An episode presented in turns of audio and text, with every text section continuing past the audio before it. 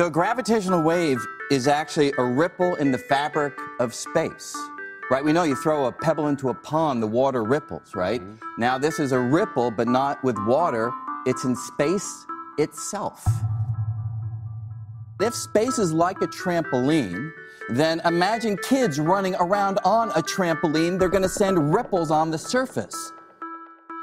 So he says the same should be true of the fabric of space. Got two rapidly orbiting stars, neutron stars or black holes. His math predicts that they will generate a steady march of ripples in the fabric of space. Those are gravitational waves that he predicted mathematically.